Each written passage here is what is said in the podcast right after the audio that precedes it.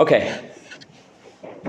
I know that when you're sitting through speeches and then there's yet another speech, it's not the most exciting thing in the world, so I apologize in advance for adding on to whatever load already has been placed upon you. But we have to understand that we're right now in a very, very, very specific, special time, the last few minutes before Chodesh Av, the very end of Tammuz, moving into Av, the beginning of the nine days, as we begin to journey toward Tisha B'Av, the day of the destruction of the Beis Hamikdash. I don't intend to speak now about the Churban, about what we're mourning, what's special about this time. I, I intend to speak about Chesed. But these two things are absolutely bound together in the deepest way. And I want to explore, just for the few minutes that we have together, a very deep perspective that really changed my personal view on what this whole time period is about, and much more deeply, even than that, really who we are at our root. Something very, very deep I want to, want to talk about now, Be'ezus Hashem. Something that's unique about this time period, if you've noticed, unlike the month of Tishrei, where all the Chagim, all the Yom Tovim, really from Rosh Hashanah, Yom Kippur specifically, also Sukkot, is all about our personal experience vis-a-vis Hashem. On Yom Kippur, we sit and we talk about our own failings, our own shortcomings. Rosh Hashanah, we focus on what we're asking Hashem for. And we daven, shuva, tefillah, tzedakah, ma'virin esreya hagzera. We'd like that we should merit to live lives of plenty. But this whole trajectory of Tammuz and Av has really nothing to do with ourselves individually. The whole focus in these months is on Am Yisrael, is on the Jewish nation as a whole. We speak about the tragedies that all of us have experienced throughout this long exile that's coming to the very, very end now, Baruch Hashem, the last minutes before dawn. We speak about not only our pain as a nation, we speak about Hashem's pain, the pain of a spouse that Rahman al loses touch with the other half of their soul. Because that's what this is. That's what exile means. What does that mean? That the Beis Hamikdash was destroyed? Well, what's a Beis Hamikdash? A Beis Hamikdash is not a temple. It's not a spiritual center. It's a bayis. It's a home. And a temple that gets broken means that there's a home that gets divided. And that means that there's a fundamental split between two parts that were meant to be together. And when that happens, of course, there's excruciating pain on both sides of the equation. And Hashem feels that the Shekhinah, which is the feminine aspect of divinity, which dwells within each and every one of us, and it's a collective energy, but it manifests uniquely within each and every person's life, is in gullus, is in exile. It's estranged, it's away, it's set apart from its beloved. And we speak about the pain that Hashem has. We focus on the collective big picture of this story. And that's, of course, why the month is called Av. Av means a father. Our whole focus in this month is, is not on my own life and what I'm dealing with. The whole focus of this month is on Hashem, is on Klal Yisrael, is on big picture elements, broad mindedness. The tzaddikim teach it's the deepest time of the year. We know in our tradition it's better to go to a house of mourning than to go to a house of celebration. Why would, why would that be? It's not more fun, it's not more pleasurable, it's not more exciting. If we can choose between the two, 90% of us is compelling us toward the, the party. But the answer is because there's more to life than that. Very rarely, and it's unfortunate, it's also very fortunate because we live in such a time of plenty, but very rarely do we have the opportunity to be shaken out of the illusion of just a regular, what is it today, Tuesday? Just a regular Tuesday. It's, it's, there's no such thing. Every minute of life is precious. And the way that things go is that we, we get wrapped up in just a moment to moment experience of just regular life. There's no such thing. And so when you go to a beis avel, you go to a house of mourning, things get really real. It's like, wait a second, we're not here forever. We're not here forever. And that doesn't just mean, and I'm saying something very deep, I hope, Be'ezra Hashem, we should all live long and happy till 120. But that doesn't just mean that like it's going to end at some point. It means that there's no telling that I'll take the next breath. Should live long and happy. That, nothing's guaranteed. And that means that the breath that I have now needs to be breathed out in the form of praise. What does that mean? Chazal say, we say it every morning in davening, Kol hanashama tahalel ka. Hallelujah. Every soul should, should praise the Lord, should praise Hashem. Say Chazal, our sages, comment on this pasuk. What does this mean? Kol hanashama tahalel ka. Every soul should praise the Lord. Say Chazal, al kol neshima uneshima ka. Every breath you take, breathe it in in the form of a gift and breathe it out in the form of praise. Now, I can't be walking around the whole day breathing in and saying, Thank you, Hashem. Breathing in and saying, so I have to live life. So, what does that mean? I have to live life. Live a life of praise. That means let every moment be a tribute to the awareness that I'm being given a gift and I'm expected to give it back in a purer form. That's life. So it's better in some ways to go to a beis avel, to go to a house of mourning when we get that awareness. We walk out deeper people. And that's what this month is about. It's not the most exciting month of the year, it's not, not the most fun, it's the deepest, it's the most real. And the reality is focusing on, again, these big picture themes. Chodesh Av. It's a month of focusing on the collective pain of the, of the, of the bride Knesset Yisrael, of the collectivity of the Jewish nation, and the sparks of that great torch that manifests within my life and your life and your life and each of us individually, and the pain of the groom, of the chassan, of Hashem. So it's strange then. If we think about it from this perspective, many of us are familiar with the Gemara that tells us that one of the primary reasons the Beis Hamikdash was destroyed is because of Sinas Chinam. What does Sinas Chinam mean? Baseless hatred. People weren't getting along. And it's strange because if the whole effort that we make in fixing what is broken is by focusing on all of these big picture perspectives on what is lost as a nation, on the pain that Hashem is feeling, what this story looks like, every chapter throughout this long and historic exile that the Jewish nation have endured and survived. It's strange that the trigger would have just been something so personal in the sense of just interpersonal, one person and the relationship or lack thereof with another person. We'd think that like something else must have happened on a much grander existential level than one person not being as kind as they should be to another person. How do these two things connect? If we're trying to fix this problem by focusing again on, on the national level, then it's strange that the trigger for the, the destruction was on a really on a very personal, interpersonal level. We think that it was some kind of national failing vis-a-vis Hashem. Like there was a breach in the relationship, and instead it really has nothing to do with the divine relationship. It has to do with just people, individuals. And so the answer is very deep. The answer is that these two things are absolutely one thing. I'm going to say it as a sentence first, and then I'll go back and elaborate a bit. To the degree that we are brothers and sisters, that's the degree to which Hashem is our Father. To the degree that each Jew views the other Jew as a member of his or her family, mamish family. So the premise of being in a family is that we have a common parent. And that common parent is the master of heaven and earth, is the creator of the world who created us to wake up to that realization and not to live lives stuck in the mud of just a mundane existence to be awake, to be alive.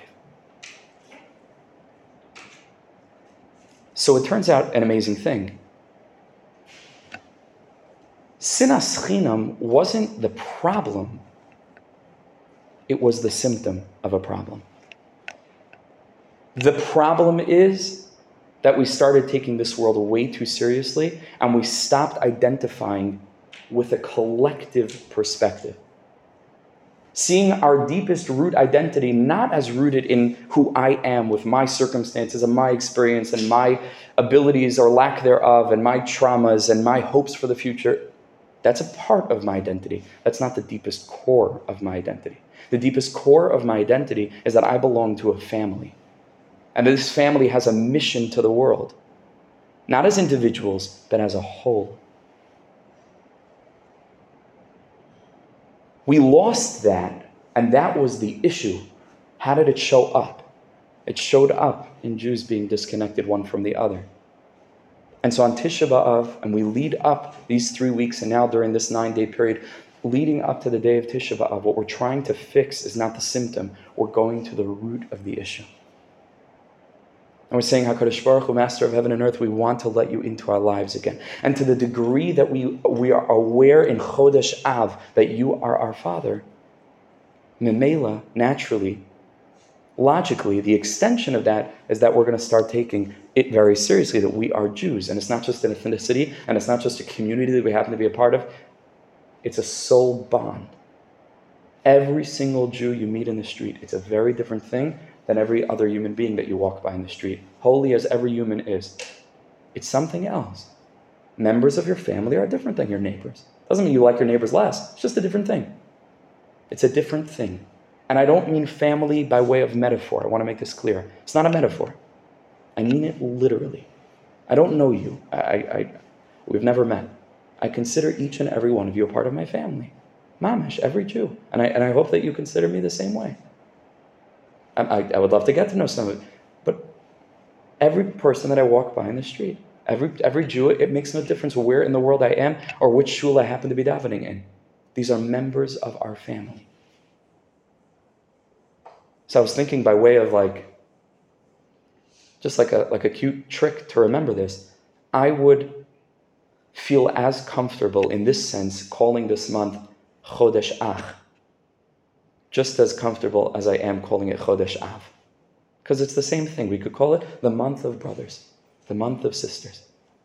Because these two things are absolutely bound. These two things are one and the same.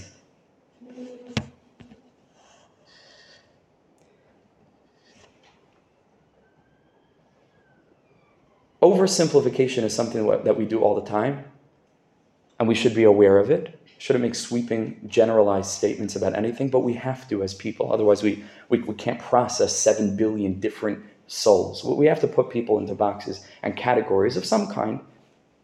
And there's truth to it, but we should be aware that every simplification is already an oversimplification because the world is not simple. It's an incredibly complex place.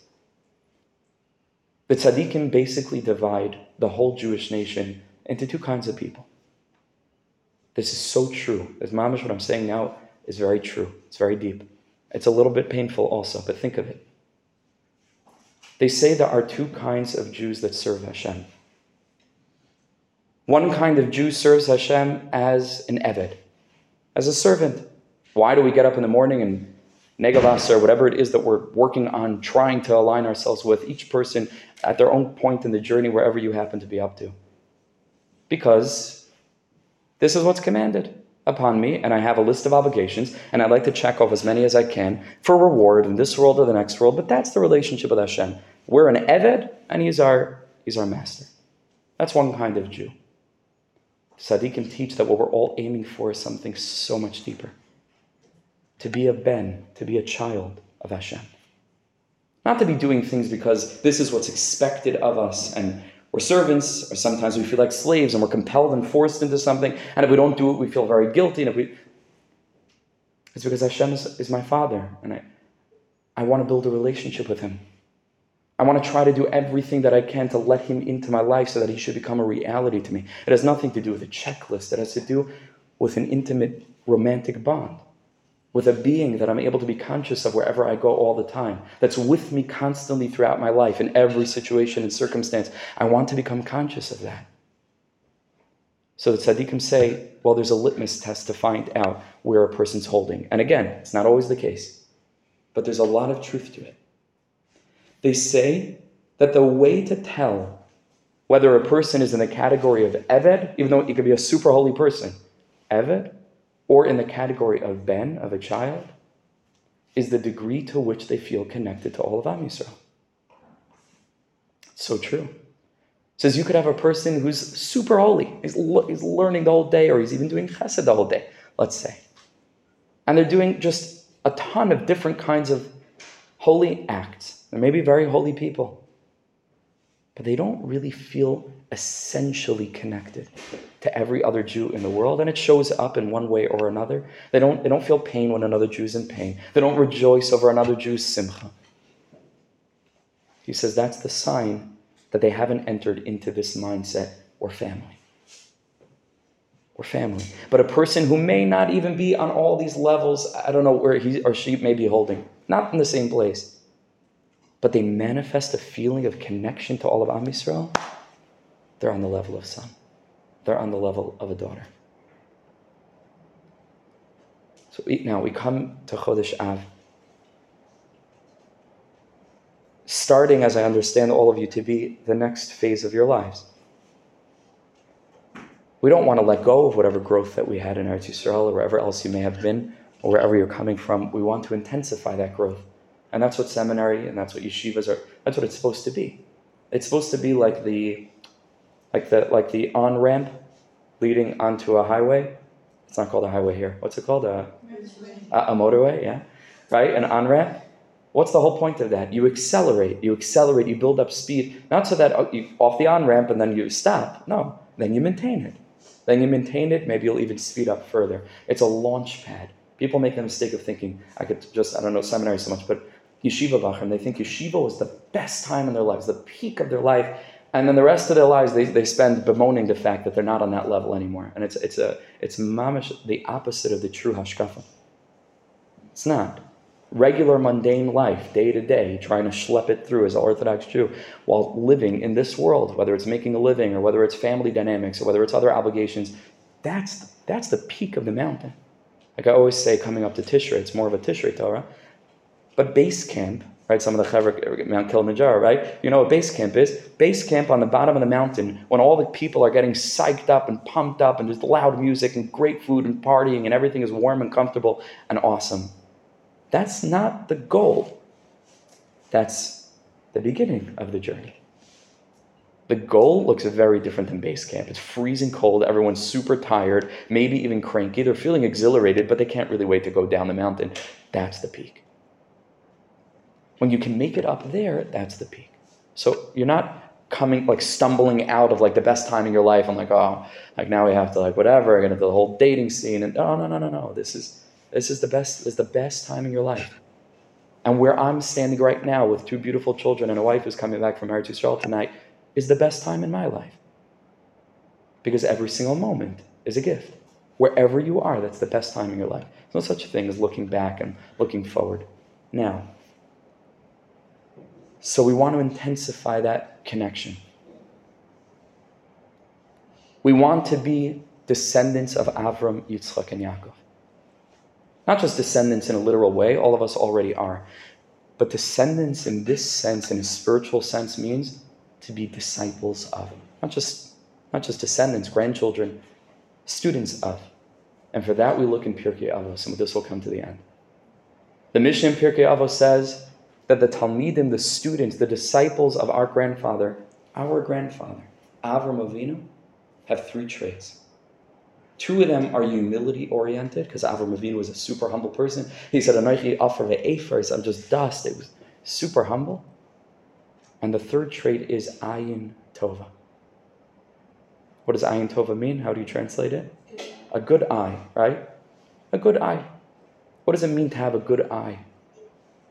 Ayin tova, to look upon people with a, with a good eye, an tova. Means a lot of very incredible things. We could talk for a long time just about like what the concept is ayin tova. But sometimes the best way to understand the concept is to look at the opposite of the concept. The opposite of Avram Avinu is Korach. Korach came not to give, Korach came to take. It's the first two words in Parshas Korach. Vayikach Korach. And the Kedushas Levi says that was his essence. Everything he wanted to take for himself. He was not able to look at another person and be happy for them. The other person, in the case of Korach, was Aaron, who had the kahuna. That, that, that's just God given. That's, that was his position. That, that's what Hashem gave him, his platform. And Korach wanted everything for himself. That's the opposite of an ayin tova. Ayin tova means to be able to look at another Jew as a member of your family. Really, I would say even deeper because that is somewhat of a metaphor, even though it's, liter- it, it, it's literal also, but literally as yourself. to be able to look at someone else's life and to see the good things happening for them, even though, chas v'shalom, in your life might, might not be going so well, and to genuinely be happy for them. What a holy thing. What an exalted trait to have. We're always looking, without getting into this point now, but we're always looking for ways to become more human and less animal, right? Obviously. Because that's what demarcates us. That's what makes us special. We're human beings. So, all the traits that make a human a human, we want to intensify. An animal does not have the capacity to look into the life of another animal and to feel overwhelming joy that this cat had the milk and he came, he came late. Just doesn't have the midah. It's so human to be able to do that.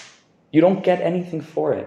No one needs to even know that you accomplished this great, mighty task. It's, it take, it's silent. No one needs to know. It's just a feeling. You're going to find out, some of you, unless you just all happen to get engaged on the same exact day, but you're going to find out that some of your friends maybe already have been getting engaged. Something all of you want desperately. And Bezer Hashem at the right time in the right way. You're going to find out that other people are. It's a big midah to be able, in that minute, to stop, to put your own thing, your own inyan out of your mind, and to genuinely feel happy for someone else. Wow. What a midah. What a disciple of Avram Avinu we become in that moment. Ayin tova, not vayikach korach. And the same goes even spiritually speaking. Because this is all practical. What about spiritually? Every single one of us has ups and downs spiritually. Sometimes it's within the span of a day, sometimes a week, a month, a year. Rabbi Nachman of Breslov talks about decades in a person's life, sometimes many years, or a person's just, they're out of the game. So what happens in the meantime? When I'm feeling a little bit confused, dejected, pushed away, uh, things are not so clear, and then I look at a person who's like super plugged in and inspired, what do I feel? I don't need to want them to experience what I'm what I'm experiencing. I don't need to like mutter under my breath and just either belittle their experience or be cynical about it or mock them or wish that they also were in the, were in the dumps. Says Rabbi Nachman and Rabbi Nassan of Breslov to be able to be happy for another Jew because they're davening strong. And I go to shul in the morning, I'm, I'm just super tired, but the guy next to me is really davening. I just say, I'm so happy that Hashem is getting what he needs. What does it make a difference if it comes from me or from him? It's not for me, and it's not for him. It's for our Av, it's for our Father. So I don't care who it, who it comes from. Avram Avinu's midas, unbelievable. Ayin Tova. And this is something that all of us can implement practically to be able to bring Hashem back into our lives as our Av, to begin to start looking at one another like members of our family, to get involved. I think that's what we're here talking about with all these different programs that GIFT has it will change your life. Not on a practical, technical level to say, okay, this is a nice thing to do. Chesed is a nice thing to do. Much deeper than this. When you get involved, not just in the motions of chesed, but your heart becomes a heart of a lev tov, which is another Mishnah Pirkei Avos that says that a lev tov is one of the facets of a good heart is an ayin tova. There's no more spiritual experience than to look upon another Jew that you're helping that needs your help as a brother, which at that very moment makes Hashem your father, so to speak, in a more intense way. Nothing more spiritual than that. Because an encounter with a Jew as sibling is an encounter with Hashem as father. It's two things. One, it's one thing. Chodesh Av, Chodesh Ach. Whether you get involved practically, or in any capacity to develop an ayin tova. It's a midah you can practice. Because the whole day we're, we're around other people. And we look at other people and everybody's got different stuff going on. Every single person here, it's incredible. Uh, we can just sit together. It's a universe, a whole universe, every single person here. Everybody's got different stuff going on. And we're always aware of what this person has, what they don't have, what we have. What... To cultivate this midah of, of really just being happy for other Jews to see how we can help out other Jews, to feel a connection to other Jews even though we don't know them. Because the connection is there. To become aware of it brings the Beis HaMikdash back, brings our home back. Because a family needs a home, not a nation. A nation doesn't need a home. A family needs a home. And the Beis HaMikdash is not a building to, you know, it's not the United Nations. It's a home. And this is our efforts. I just want to close with a short story and then we'll finish. Remarkable story. Listen to this. One of the foremost halachic authorities of the last generation was called Reb Shlomo Zalman Auerbach. Some of you may have heard of him. It's a great posek, a great halachic decider. But he was also a great tzaddik. Outside of his intellectual prowess, he was, he was a, a genuine tzaddik. Unbelievable. If you ever saw a picture of him, always a big smile on his face. It's a real, real, real Lev Tov.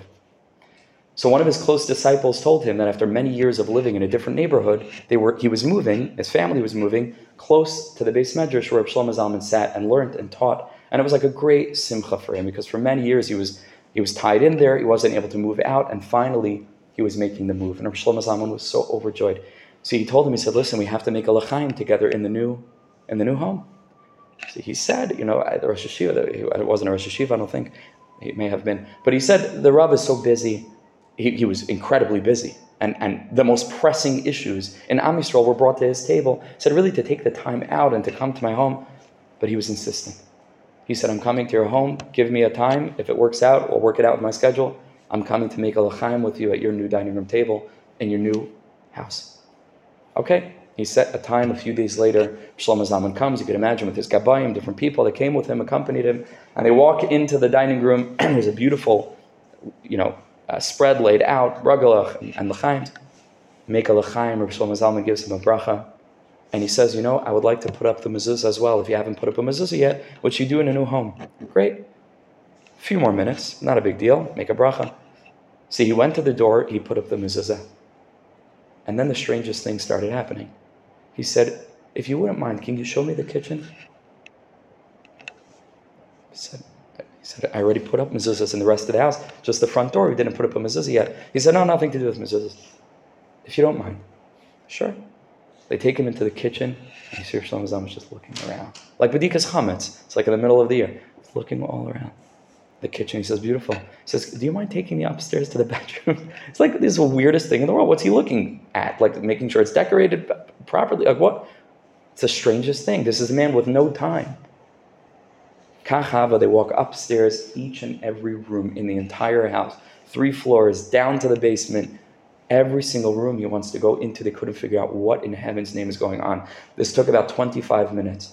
Carefully, each and every room looking all over the place. They come downstairs, or Shlomo Zalman's ready to leave, and the person, his student, is asking him. He says, "Listen, Rebbe, I, I have to ask you, what is this all about? What are you looking for?" So Shlomo Zalman smiled and he said, "Listen." He said, "Here in Yerushalayim, everybody's really worried about ayin haras. Everybody's worried about ayin haras." To the point that people will even hide things away, that nobody should see them because they're afraid that someone's going to get jealous, look upon it with an evil eye. And we know in our tradition that that could have a negative, detrimental impact. What kind, of how, and whatever, not getting into the details, can make an ayin hara. Said Rav Shlomo Zalman, he said, if that's the power of an ayin hara, imagine the power of an ayin tova, of a good eye. He says, What I was doing, very simple, I was just going around to all your rooms and giving ayin tova to everything. I was just looking with a good eye at everything that you have in your house, just really being happy for you and projecting good energy on everything. Can you imagine that? Oh, got the chills telling the story. Unbelievable. Can you imagine living in a house that Shlomo Zalman walked around and looked at? Whole house was filled with holiness. The whole house was filled with purity. The whole house was filled with brotherly love. And therefore, the whole house was filled with the spirit of our collective Father.